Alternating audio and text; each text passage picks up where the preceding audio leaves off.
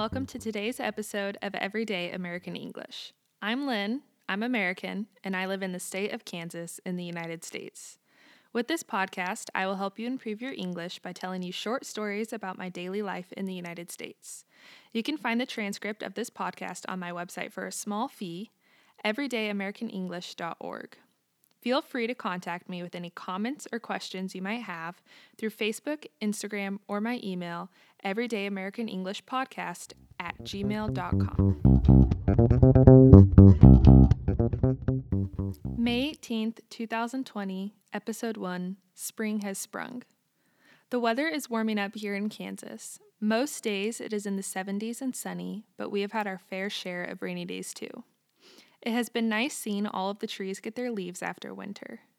The tree outside my bedroom window took longer than almost any other tree in the neighborhood to get leaves.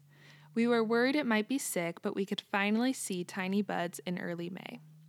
Now I wake up to a beautiful view of green leaves every morning. My mom planted some flowers in our garden recently. We have a pretty simple garden, just three pots for flowers, one big and two small. She ordered some red and purple flowers to put in them. It was a small change, but the transformation was immediate. There is nothing like flowers in the spring. One of my favorite meals to have when the weather is warm is hamburgers, and that is exactly what we've had for dinner the past two nights. Both nights, my mom cooked the meat, chopped the onions, and fried the bacon, while I made homemade french fries. Once we were almost done cooking, my mom said, Hey Lynn, call your sister for dinner. Okay, just a sec, I said, putting the fries on a plate. I walked over to the stairs and yelled, Laura, dinner. Once she comes down, we all make our burgers and then eat together. Here's one hamburger eating tip for all of you from an American who loves them. Once you pick up your burger, don't set it back down. If you set it back down, all of the toppings fall out and it is hard to put it back together. Keep your burger in one hand and leave the other one free to eat fries and take a drink. After dinner, we've been taking advantage of the good weather by going on a walk every night.